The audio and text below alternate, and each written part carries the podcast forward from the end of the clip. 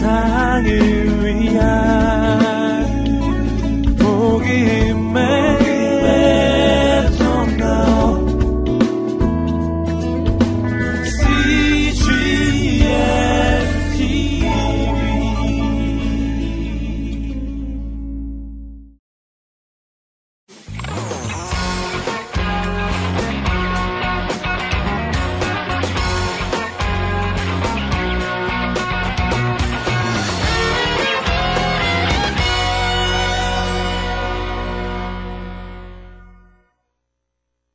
우리 요한계시록은 어, 세 파트로 나눠 있다고 그랬습니다.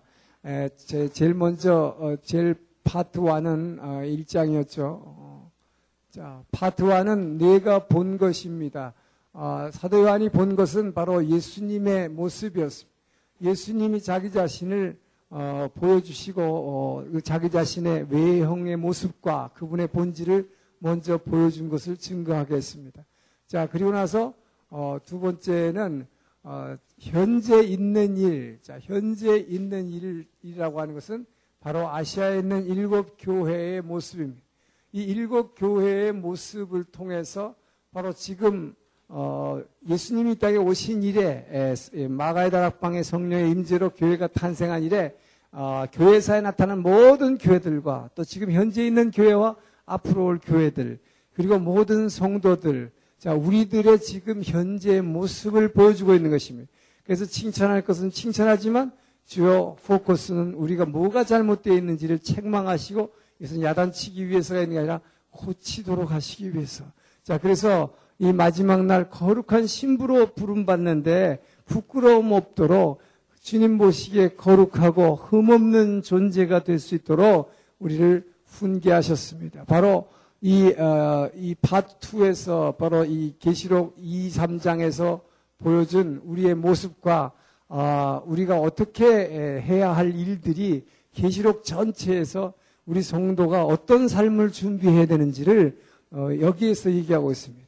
자 그리고 이제 오늘 어, 마지막으로 이게 계시록의 사실 제일 뭐 중요한 부분이기도 하지만 계시록의 몸체죠. 파트 3가 이제 장차 될 일인 것입니다. 그렇기 때문에 계시록이라고 하는 것이 묵시록이라고 앞으로 나타날 일인 것입니다.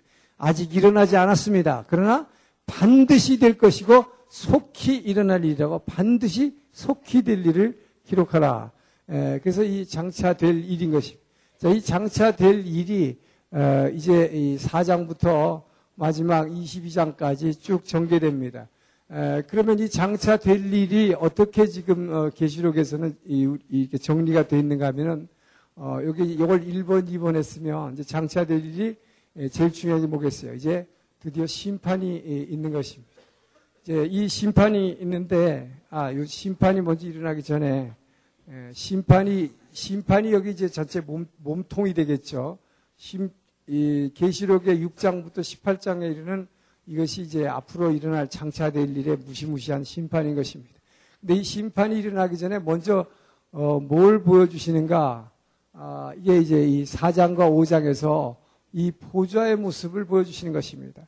1장에서는 예수님 부활하셔서 영광 가운데 있는 예수님 이제 이, 이 장차 올 어, 새하늘과 새 땅의 왕으로 오실 그분의 모습을 보여줬다면 이제는 보좌에 앉아 계신 아버지의 그 영광을 어, 다시 한번 어, 우리에게 보여주시는 것입니다. 그렇기 때문에 모든 일을 예수님을 통해서 하시지만 그러나 진짜 그 모든 것의 근원은 본 사랑의 본체이신 아버지의 보좌에게 있음을 먼저 강조하면서 시작하는 것입니다. 심판이 있기 전에 이 모든 일을 심판 주는 예수님이지만 아버지께서 보좌 앉으신 아버지께서 아들을 통해서 창조하셨지만 아들을 통해서 심판하심을 보여주는 것입니다. 그래서 이 보좌의 영광을 보여주시고 이 보좌의 영광과 아울러서 그 보좌에 앉으신 그 아버지 하나님, 성부 하나님의 오른손에 놓여 있는 이 놀라운 두루마리, 이 임봉한 두루마리, 임봉한 두루마리죠. 그러니까 이게 임봉한 책입니다.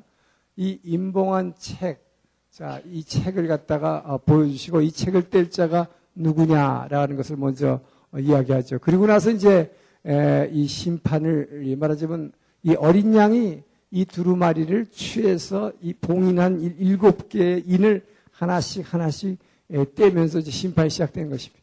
자, 그래서 심판에는 세 가지의 심판이 소개가 되고 있는데 일곱 인, 그러니까 실이죠. 인이라고 하는 것은 실인데 이 두루마리라고 하는 것은 여러분 이, 구, 이, 저, 옛날에 이 성경책이 쓰여질 당시에 두루마리는 파피루스를 쭉 종이 이제 뭐죠? 어, 이, 뭐라 죠 펄프 같은 거죠.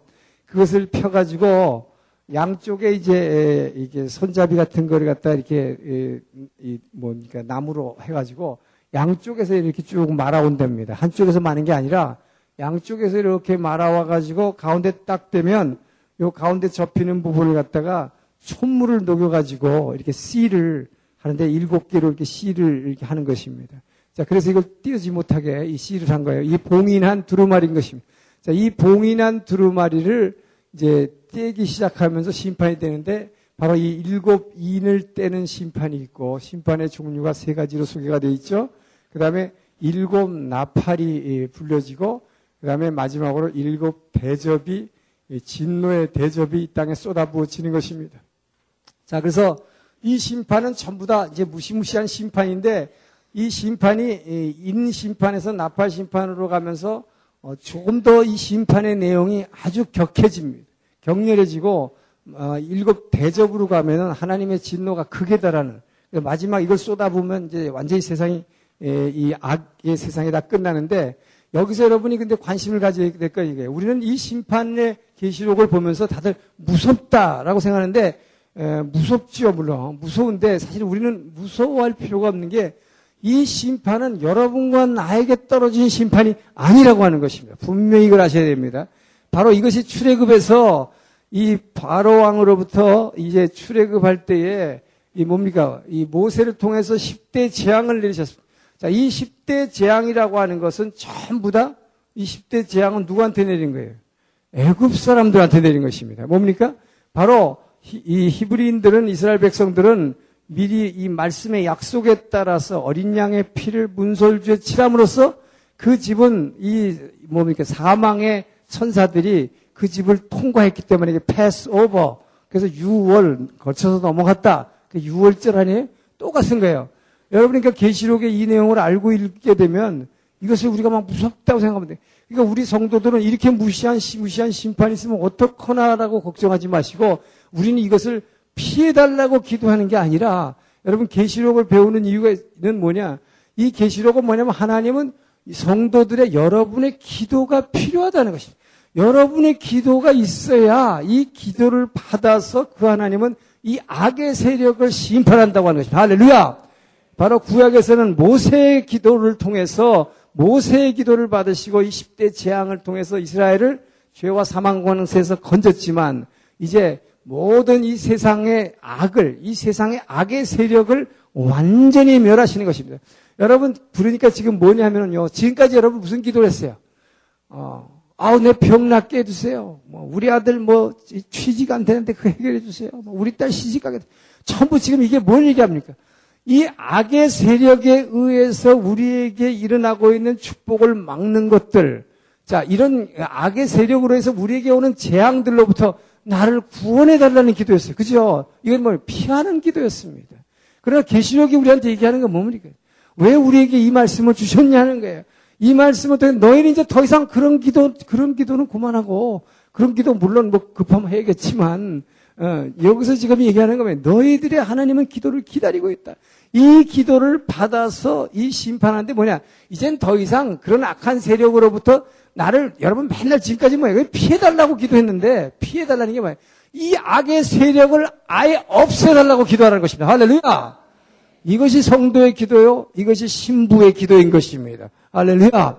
그렇기 때문에 바로 이제는 더 이상 이 세상에 이 악한 세력이 이 땅에서 이렇게 설치지를 못하도록 이것을 완전히 멸하도록 하는 이 심판인 것입니다. 그렇기 때문에 여러분은 두려워할 필요가 없어요.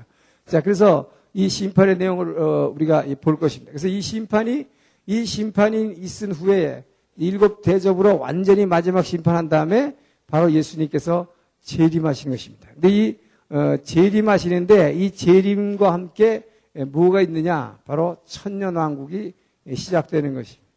이 재림과 함께 천년 왕국이 이제 시작되는 이야기를 하고 있습니다.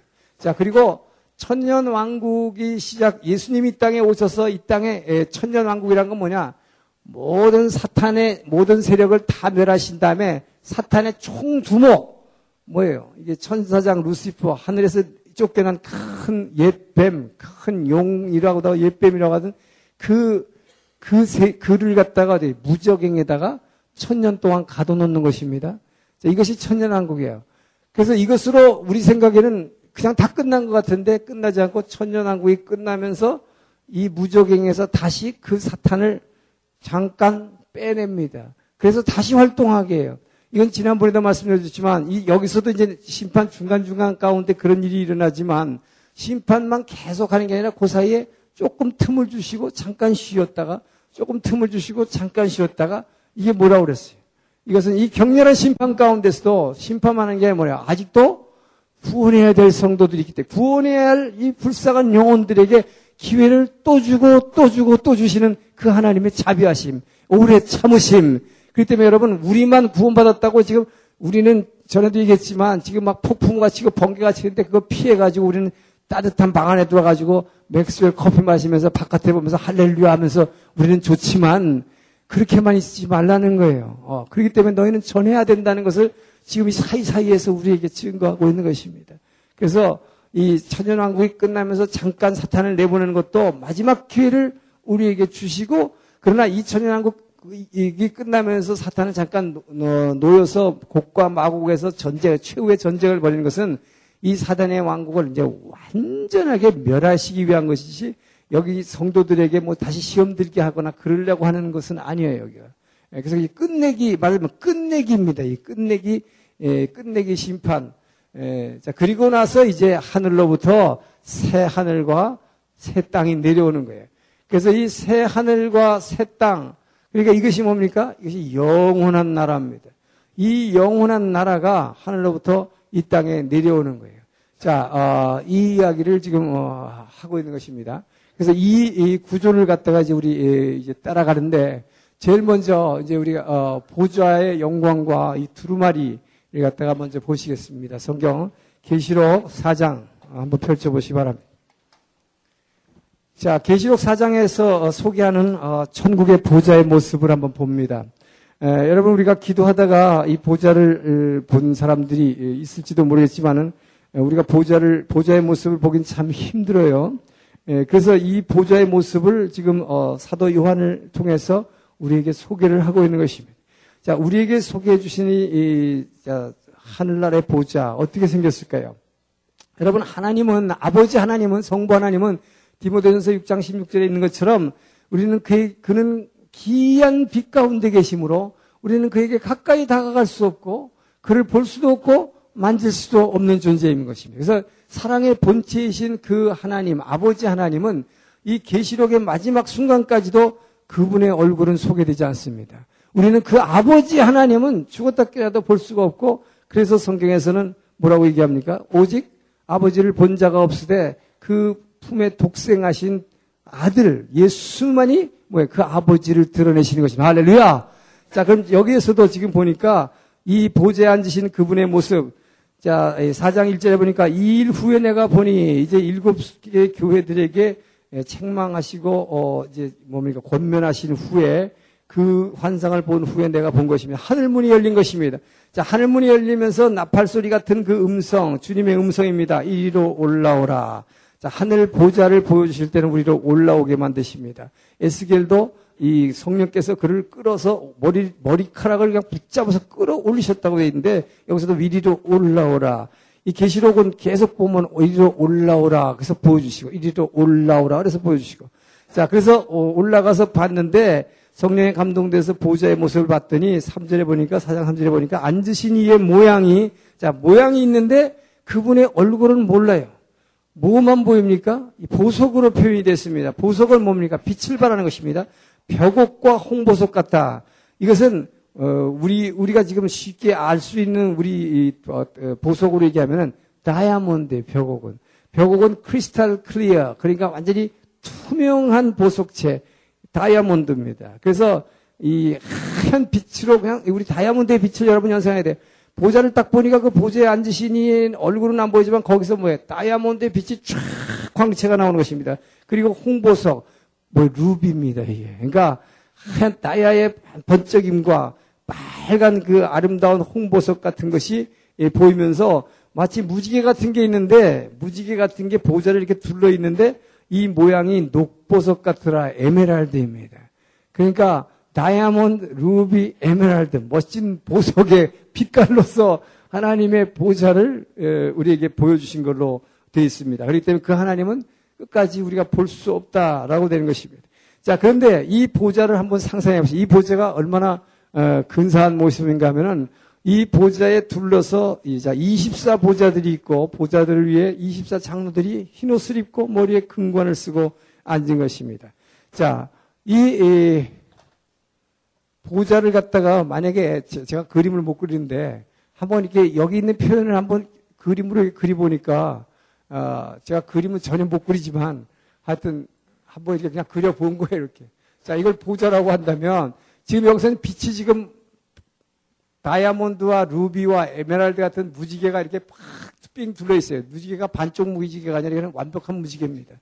자 이렇게 빛으로 환하게 비치고 있는데 이 옆에 24개, 12개, 12개의 의자가 있는데 여기에 24 장로들, 이게 12 사도와 12 지파의 대표를 어, 표현하는 24 장로들이 면류관을 하나씩 쓰고 쫙 보좌에 앉아 있는 이 모습을 한번 상상해 보세요. 그런데 여기서는 지금 번개와 천둥과 이 엄청난 우레 같은 소리가 막 울려나는 것입니다. 그 얘기는 뭐냐? 이렇게 멋지고 아름다운 것 같은데 여기는 뭐예요? 우리는 우리가 여기서 볼 때는 뭐예요? 두려움이 있는 거예요. 두려움이 있는 거예요. 번개와 천둥이 신다는 건 두려운 거죠. 자, 이 두려운 가운데에서 지금 5절에 보니까 어, 보좌 앞에 켠 일곱 등불 일곱이 있으니 이는 하나님의 일곱 명이라. 자, 이 보좌 앞에는 일곱 등불이 있습니다. 이것이 바로 이제 유대인들이 예, 유대인들이 표현한다면 이렇게 하겠죠. 이렇게 해가지고 이렇게 있어가지고 이게 뭡니까? 아, 요게 하나, 둘, 셋, 넷, 다섯, 여섯, 일곱 하는 요게 유대인들의 일곱 등이죠. 일곱 촛대. 요 촛대의 등불. 어, 그래서 이 불이 이 일곱 영으로 어, 표현된 일곱 영이로 표현된 뭡니까? 성령입니다. 성령이 일곱 개가 있다는 게 아니라 성령은 인격체로서 성령은 한 분이시지만 일곱 가지의 역할을 하는 것을 지금 여기서 표현을 하고 있는 것입니다. 예, 성령은 예배하게 하고 찬송하게 하고 뭡니까? 우리로 하여금 하나님께 복종하게 순종하게 하고 여러 가지 역할을 하죠. 우리에게 능력을 부여하고 어, 그 그런 여러 가지 그러니까 일곱 영이라고 하는 것이 그런 의미예요. 자, 그런데 6절에 보니까 보좌 앞에 수정과 같은 유리바다. 우리가 찬양할 때도 어, 이 유리바다, 수정 같은 유리바다라고 그러는데 이 유리바다가 이 앞에 쫙 펼쳐 있는 거예요. 자, 이 얘기는 보면은 우리는 유리바다가 뭡니까? 바다는 바다인데 여러분 유리 같은 바다 보셨어요? 수정 같은 바다? 저는 뉴질랜드 가서 봤습니다. 아, 정말 이렇게 딱 보면요. 야, 저 유리 같은데 완전 유리 같아. 너무 고요해서 아주 유리 같고 크리스탈 같은데 빨개 가지고 속이 다 보이는데 그러면서도 또 거울같이 유리같이 이 위에 있는 단풍의 나무들이 그대로 비쳐서 한 폭이 그림인데 너무 멋있어요. 어, 이렇게 보기에 정말 아름답습니다. 자, 그런데 이 crystal clear 하는 어, 이 바다가 있어. 이 바다가 있는데, 근데 여러분 보시기에는 이 바다가 우리는 그렇죠. 찬양할 때도 뭐 수정 같은 유리 바다와 뭐 하면서 이제 막 찬양하는 분이 막 노래하는데 이 우리는 이걸 굉장히 근사하게 봐요. 근데 근사하게도 보이지만 이건 뭘 얘기하느냐? 이 유리 바다의 건너편에서 지금 뭡니까? 번개와 우렁 뭐예요, 뭐 이 저 우레가 막 소리가 꽝꽝꽝 하면서 나는 이 바다는 뭘 의미합니까? 이 보좌에는 함부로 나아갈 수 없다는 거예요. 그렇기 때문에 우리는 이 보좌를 보지만 빛, 빛만 보는 것이지 여기는 아무도 이 자리에 나갈 자격을 갖출 수가 없는 것이에요. 그렇기 때문에 이 바다는 사실 어떻게 보면 우리를 보좌 앞으로 막고 있는 역할을 하는 것입니다. 우리는 이 수정 같은 바다를 막 큰산 상상력을 동해서 천국에 가면 막 그런 바다 어, 이런 게 생각하는데 이것이 반드시 좋은 것이 아니라 이것 때문에 우리가 나가지 못하는 거예요. 그래서 이제 나중에 보면 새 하늘과 새 땅에 내려오면 뭡니까? 바다도 없어지는 거예요. 할렐루야! 바다는 없어져야 돼요. 예, 바다는 성경에서 보면 좋은 게 아니에요. 조금 이따도 보니까 바다에서는 괴물이 나옵니다. 짐승이 나옵니다. 다니엘에서도 바다에서는 짐승이 나옵니다. 예, 이게 우리로 하여금 미혹하는 영이 바다에서 나옵니다. 그렇기 때문에 어, 이 바다는 그리 썩 좋은 것 같지는 않아요. 자, 어쨌든 예, 그런데 여기에 또 뭡니까? 이 보좌 주변에 네 생물이 앞뒤에 눈들이 가득한 네 생물인데 이걸 제가 그림으로 표현할 수는 없지만 하여튼 뭐 이렇게 어, 사자 같은 어, 그러니까 이제 사, 여기에 네 생물이 있는데 하나는 사자 같은데 이 사자 같은 것은 뭐냐? 자, 이 사자 같다는 얘기는 뭡니까? 라이언 킹이죠. 라이언 킹. 왕의 왕의 위험을 얘기하는 왕의 위험을 얘기하고 또 어, 하나는 뭡니까? 네 생물이 있어요. 또 하나는 송아지 같다. 자, 이 소라는 것은 힘이 있다는 힘과 능력을 에, 상징하는 것입니다. 그 다음에 사람같이 생긴 생물이 있는데 사람이라는 것은 지혜가 있다는 어, 이 지혜의 영을 얘기하겠죠. 자, 그러면서 또 독수리 같다는 것은 뭐예요? 독수리 같다는 엄청 뭐예요? 빠르다. 예, 빠르고 아주 신속하게 움직이는 걸 표현하는 것입니다. 자, 이런 상 징을 가진 네 생물, 이네 생물에 대해서는 신학적으로 어, 뭐 여러 가지 얘기가 있습니다만은 어, 어쨌든 피조물이기 때문에 에, 크리처다. 하나님이 창조하신 것입니다.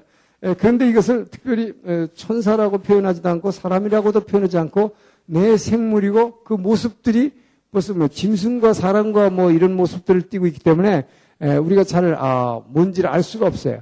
그러나 아, 이 대개 일반적으로 공통된 견해는 어쨌든 이네 생물은 보좌 옆에서 이렇게 보좌 주변에 이렇게 있어요. 네 생물이 이렇게 있는데 이것은 막 움직이고 있어요. 에스겔서에도 보면 이, 이, 생물들이 움직이고 있는데 이렇게 막 움직이는 어, 이네 생물이 무엇인가? 아마 이것은 천사와 같은 존재로서 보좌에서 하나님 가장 가까이에서 모시고 있는 에, 마치 이, 이사야나 에스겔에 나오는 어, 그룹, 그룹이나 어, 스랍으로 표현된 그 천사들이 아니니까 이렇게 보고 있습니다. 자, 어쨌든 이 에, 보좌의 모습에는 어, 어떤 존재가 있느냐? 자, 24 장로들과 이 네 생물이 보니까 가장 가까이 있어요. 네 생물이 가장 가까이 있고 24 장로들이 옆에 쫙 포진하고 있고 이 앞에 성령께서 이렇게 임재하고 있고 자, 그런데 지금 여기서 보는 어, 보좌의 모습에는 어린 양인 예수님의 모습이 안 보이는 것입니다. 자, 이것을 지금 어, 먼저 이제 설명하고 있는데 이 보좌의 모습을 보여주면서 자, 여기서 뭡니까? 아, 이제 24장로들이 예, 어떻게 하느냐? 이 보좌 앞에 계신 하나님 아버지께 자기들이 가지고 있는 면류관을 다 던지면서 다 던지면서 뭐예요? 그 앞에 완전히 무릎 꿇고 경배하면서 찬양하는 모습을 보여주는 거예요. 예, 그래서 여기 있는 어, 이제 네 생물과 장로들은 이 앞에서 하는 일이 주로 뭐냐? 하나님께 예배드리는 거 찬양하는 일밖에 없어요. 지금 여기서 보면 이 찬양 계속 찬양이 예, 이제 물러 나옵니다. 자, 이 모습을 먼저 보여준 다음에 아, 이제 5장에서 바로 이 두루마리를 가지고 있는 보좌에서 아버지께서 두루마리를 가지고 이 두루마리를 보여주는데 이 두루마리는 양면으로 다 글이 써 있고 이 두루마리는 글이 양면으로 써 있어요. 써 있고 아까 말씀드린 이렇게 봉인이 딱 돼 있는데 자, 이 봉인을 보여줬는데 이 봉인을 갖다가 누가 이 봉인을 떼겠느냐라고 한 천사가 나와서 큰 소리로 외치는 것입니다. 질문을 던지는 거예요. 사도 요한에게. 자, 누가 이 일을 떼겠느냐라고 어, 큰 소리로 외쳐서 질문하는 것입니다.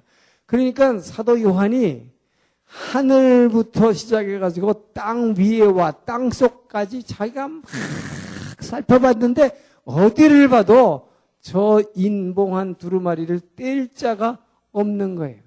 자, 이 뗄 자가 없는 걸 보고 사도 요한이 크게 울었다고 통곡했다고 되어 있습니다. 왜 울었을까요? 왜 그랬을까요? 자, 이게 뭘 얘기합니까? 아까 말씀한 이 인을 떼면은 뭐가 일어나요? 심판이 일어나는 것입니다. 자, 이거를 뗄 자가 없으면 이 세상이 이렇게 악한데 이 악한 세상에 이 악의 세력을 멸할 수가 없는 것입니다. 그렇기 때문에 사도 요한은 이거를 뗄 자가 없는 것을 보고 통통 통곡하며 울었다고 그랬어요.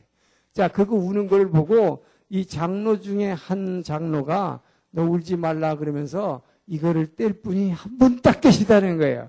자, 그분을 소개하는 게 이제 5장 5절에 보니까 장로 중에 한 사람이 내게 말하되 울지 말라. 자, 누구냐? 유대 지파의 사자 다윗의 뿌리가 이겼으니 그 두루마리와 그 일곱인을 떼시리라 하더라. 유다 지파의 사자라는 것은 왜 사자입니까? 아, 이것이 바로 창세기 49장에 보면 창세기를 마치면서 야곱이 자기 열두 아들, 열두 지파가 될 본체가 될 아들에게 하나하나 축복하는 장면이 나오죠. 거기에서 유다 지파, 유다를 갖다가 뭐라고 얘기하면 너는 웅크린 사자라. 이 바로 사자입니다. 그래서 이 늘 유다 지파 사자, 다윗의 사자, 이 유다 지파의 사자, 다윗의 뿌리. 자, 이게 바로 예수님을 얘기하는 거죠. 자, 그러면서 어, 내가 보니 보좌와 내 생물과 장로들 사이에 한 어린 양이 아까 못 봤는데 분명히 이제 그 장로가 얘기하고 나니까 한 어린 양이 서 있는데 이 어린 양의 특징은 뭡니까? 일찍 죽임을 당하셨다는 거. 할렐루야. 이분은 하늘나라에 지금 보좌에 있지만 이분은 뭡니까? 일찍 죽임을 당했다는 얘기 뭐야? 보좌에 있어, 있는 존재인데 언젠가는 뭐야? 땅으로 와서 사람의 몸으로 왔기 때문에 이 피조물로 왔기 때문에 죽임을 당한 거예요. 그렇기 때문에 그 죽임을 당한 표시가 분명히 눈에 띄게 나와 있는 것입니다. 할렐루야. 자, 그래서 이 죽임을, 일찍 죽임을 당한 어, 어린 양. 자, 이, 이 어린 양이 7절에 보니까 나와서 보좌신 이의 오른손에서 이 두루마리를 취하는 것입니다. 자, 그래서 지금 이게 하늘이, 5장 3절에 보니까 하늘 위에나 땅 위에나 땅 아래 능히 두루마리를 펴거나 볼 자가, 할, 보거나 할 자가 없더라. 뭐예요. 이 어린 양 이외에는 아무도 없다는 것입니다. 자, 이것이 바로 우리가 사도행전을 할 때 봤습니다만 사도행전 4장 12절에서 이 베드로가 사람들 앞에서 뭐라고 그래요? 다른 이로서는 구원할 자가 없으니 뭐예요? 오직 예수 외에 어떤 다른 이름도 구원할 이름을 주신 바 없느니라. 할렐루야. 바로 그렇기 때문에 그 예수 이외에 다른 이로서는 구원할 수 없느니 그렇기 때문에 바로 이 일찍이 죽임을 당한 이 유다 지파의 사자인 다윗의 자손 예수 이외에는 이 봉인한 이 인을 뗄 자가 없다고 하는 것이다. 할렐루야. 바로 우리를 위시해서 십자가를 지신 그분만이 하나님께서 우리를 심판주로 세우셨다고 하는 것입니다. 자, 그래서 이분이 이거를 이 어, 봉인한 책을 받는 순간 이때에 천국과 이 땅에서 여러분 엄청난 성가대가 있는데요. 이 성가가 어떤 사람이 제가 이름 붙이냐면 이게 우주 성가대, 우주 성가대. 네. 우주 성가대의 입체적인 찬양이 울려 퍼지는 겁니다. 할렐루야! 자, 이 우주 성가대의 찬양이 예수님이 이걸 딱 받아들는 순간 막 찬양이 나오기 시작해요. 8절부터 보니까 그 두루마리를 취하심에 두루마리를 취하는 순간 여러분 두루마리를 취한 순간 네 생물과 24장로들이 자 어린 양 앞에 엎드려 각각 검은고와 향이 가득한 금대접을 가졌으니 이 향은 성도의 기도들이라 여러분 보세요. 이 24장로들이 뭘 가지고 지금 하나님 앞에 찬양하고 있느냐?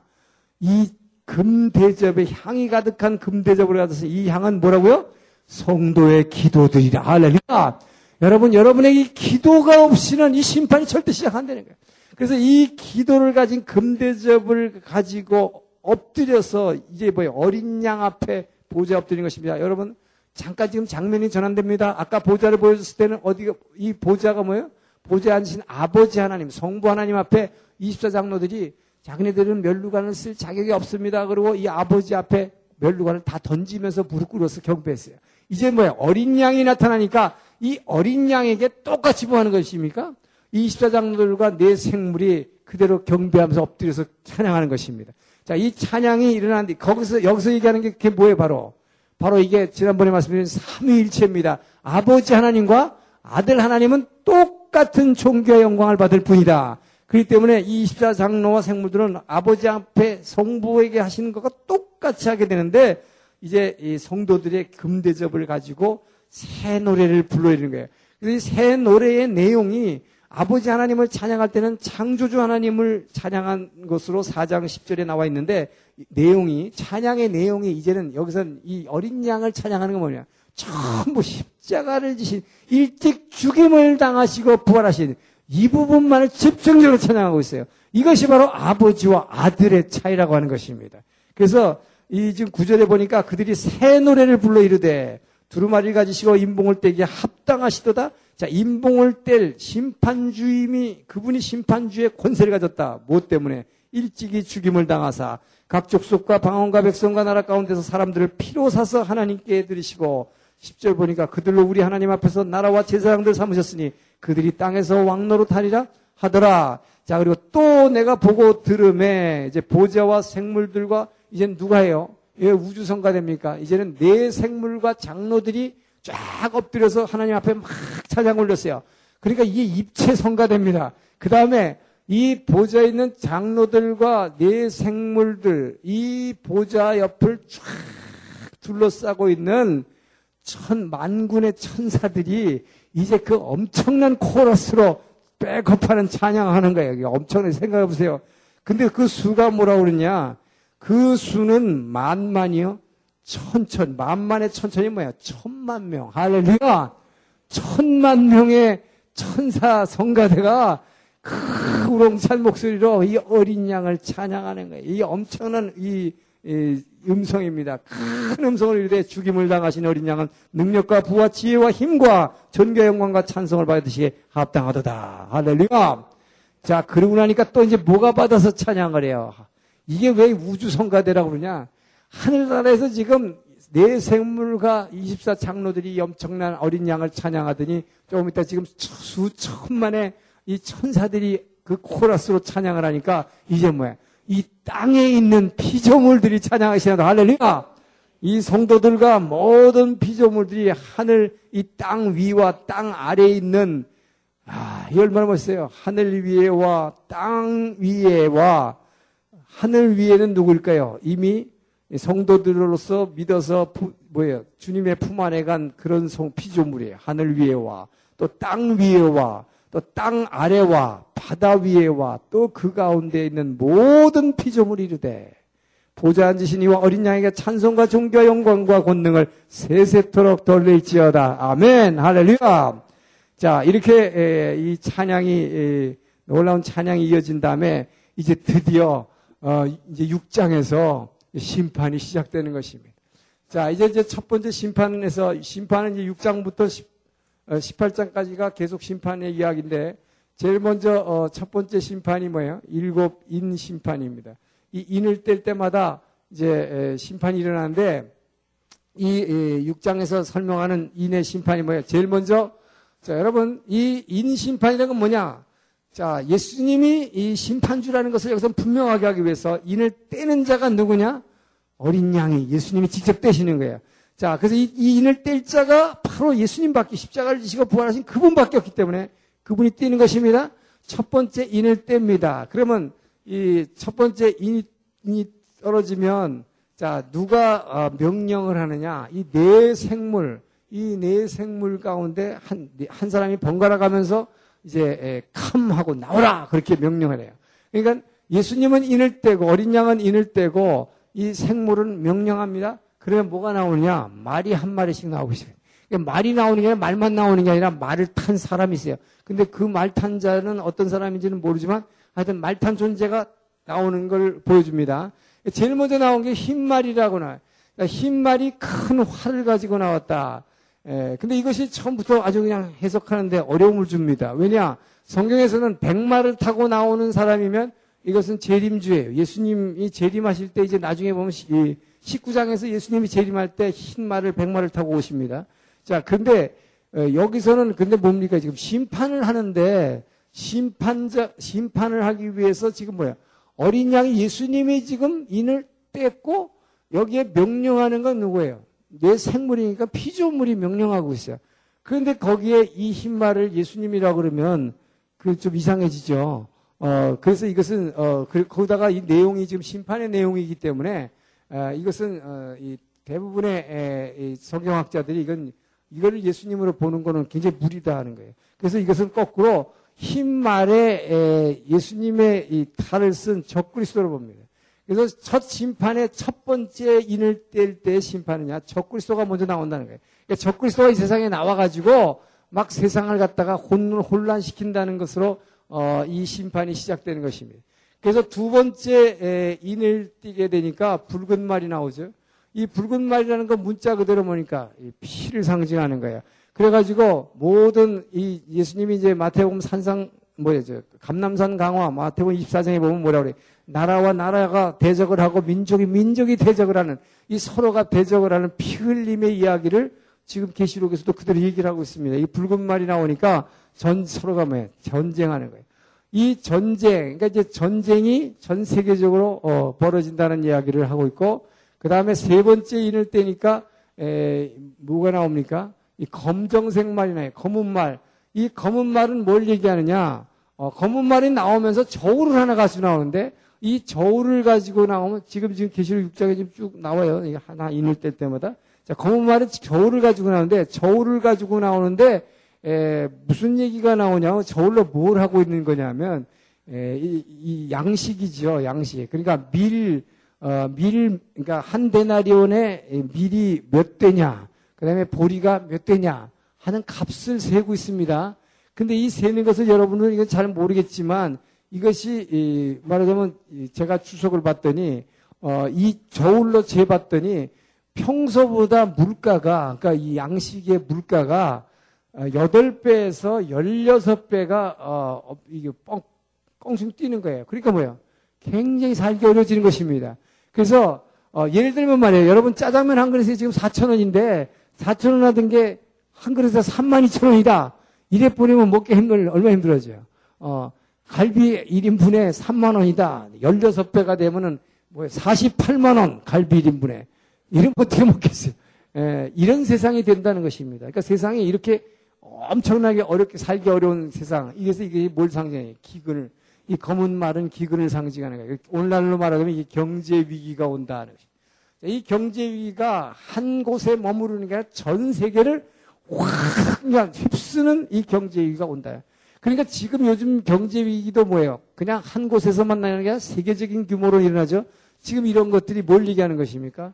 말하자면 이제 이 주님의 때가 가까워 오고 있음을 지금 점점 점점 징조로서 우리에게 사인으로서 보여주고 있다. 아직 마지막 때가 이르진 않았지만 마지막 때가 오고 있으면 이런 것들을 통해서 우리에게 보여주고 있어 도처에 전쟁이 있고 기근이 나타나고 그 다음에 네 번째 인을 띄면은 청황색 말이 나오죠. 이 청황색 이 청황색 말은 뭐냐? 이것은 질병입니다. 이게 바로 어 요즘 뭐예요? 뭐 사스다 요새 있는 무슨 뭐 돼지독감이다 이런 식의 질병이 우리가 알지 못하는 질병이 갑자기 나오되 전 세계적 규모로 확 퍼지면서 지금 여기서는 뭐예요? 이 청황색 말이 이 질병을 갖고 나왔을 때 전 세계 인구의 모든 인구의 4분의 1이 사망한다고 하나죠. 할렐루야. 이게 바로 말세예요. 이 말세는 이 어떤 알지도 못하는 질병이 와서 확 휘수면서 인구의 4분의 1이 전멸하는 것입니다. 자, 이렇게 큰 일이 이제 이게 네, 이게 대한 네 생물이 명령할 때마다 이렇게 하나씩 일어났어요.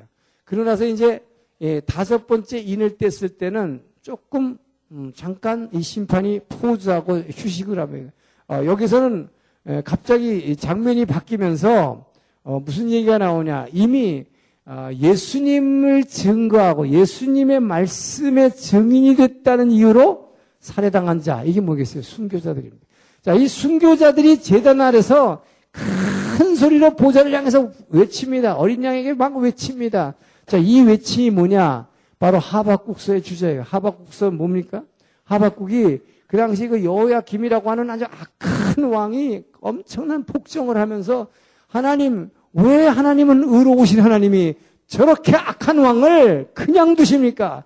나 같으면 그냥 당장 모가지 쳐버릴 텐데 왜 심판 안 하는 거예요? 우리가 그러잖아요, 여러분. 왜 저는 이렇게 예수 잘 믿고 이렇게 좀 하나님께만 봉사도 잘하고 헌금도 잘하는데 제 사업은 이렇게 좀 힘들어지고 저 내 경쟁자인 저 사람은 뭐야? 예수도 안 믿고 그런데 개그리면 절절 흐르고 건강도 더 건강. 저 사람은 하는 일마다 잘 되고 왜 그냥 두십니까? 막 하나님한테 항의하는 그 하박국 선지자의 항의. 바로 그때에 예수 하나님께서 뭐라 그랬습니까? 너 걱정하지 마라. 내가 정한 때에 내가 아는 방식으로 반드시 악의 세력을 심판하겠다. 하나님께서 그렇게 약속하셨어요. 바로 그런 것 같이 지금 이미 하나님의 말씀을 전하다가 이 죽은 그 순교자들의 피가 지금 하나님께 막 호소하는 것입니다. 이 순교자들의 호소가 여기 잠깐 등장해요. 다섯째 인을 뗄 때는. 그러면서 언제까지 우리들의 억울함을 어? 우리들의 억울함을 들어주시지 않고 그냥 두시겠습니까? 라고 막 외치는 소리가 나는 것입니다. 자, 이렇게 외칠 때에 하나님께서 이 뭐라고 말씀하시느냐? 너희는 좀 더 평안히 쉬라. 그래, 쉬라는 것입니다. 너희는 조금 더 쉬고 있으라. 그러면서 어느 때까지라고 얘기하느냐? 너희들의 동료들이 이 뭡니까? 이 순교자의 수가 충만한 수가 올 때, 이 로마서에서 나온 것처럼 이방인의 충만한 수가 들어올 때까지 유대인들이 갖다 구원하지 않으시고 미루시는 것처럼 이게 뭐야? 순교자들의 충만한 수가 채워질 때까지 기다리라 이렇게 말씀하시는 거예요. 예. 자, 그걸 보서 이거 봅니까? 여러분 이 순교자들은 우리 생각에는 아, 그분들은 거룩하게 그냥 돌아가셨으니까 이렇게 생각하지만 그분들은 빨리 이 악한 세력들, 자기네들을 억울하게 죽게 한 이 세력들이 이 세상에서 더 이상 이 우리 많은 성도들을 유혹하지 말고 그들 갖다가 진멸해 달라고 하나님께 호소하는 기도를 하는 것입니다. 할렐루야.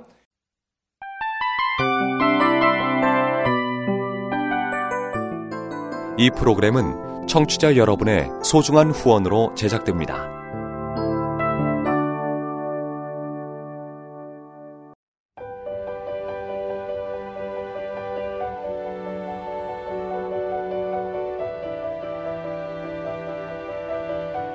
세상에는 수많은 교회들이 있지만 더 깊이 있는 말씀 강해를 찾기 위해 크기로만 교회를 선정하지 않습니다.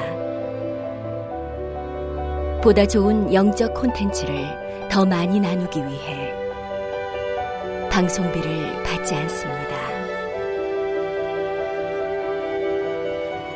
1년 365일 복음만 전하고 싶어서 우리는 광고를 하지 않습니다.